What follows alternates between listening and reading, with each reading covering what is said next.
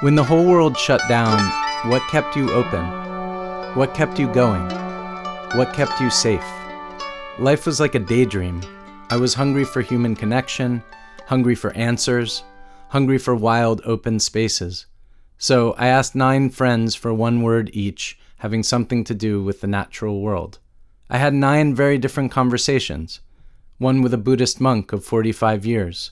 How do you work with desire in a world of limitation? I talked with a therapist who works to heal racial trauma in the body. The key is can you stick with it for the next nine generations? Not can you develop a book club, not the Black Lives Matter signs on your damn lawn.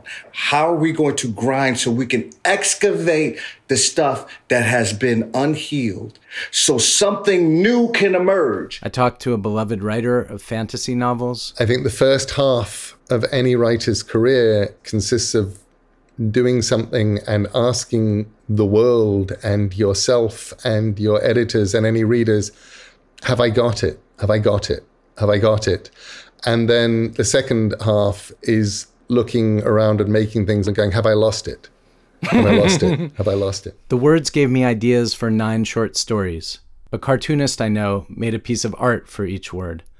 I shared the words with musician friends, and together and separately, we wrote nine original songs. The result is Clever Creature Season 2, nine wild, open episodes of the podcast IndieWire called A Case Study in Artistic Drive, and that Boing Boing called A Zine for Your Ears. Every two weeks, starting May 12th, wherever you get your podcasts. Higher up I go, the less I seem to know.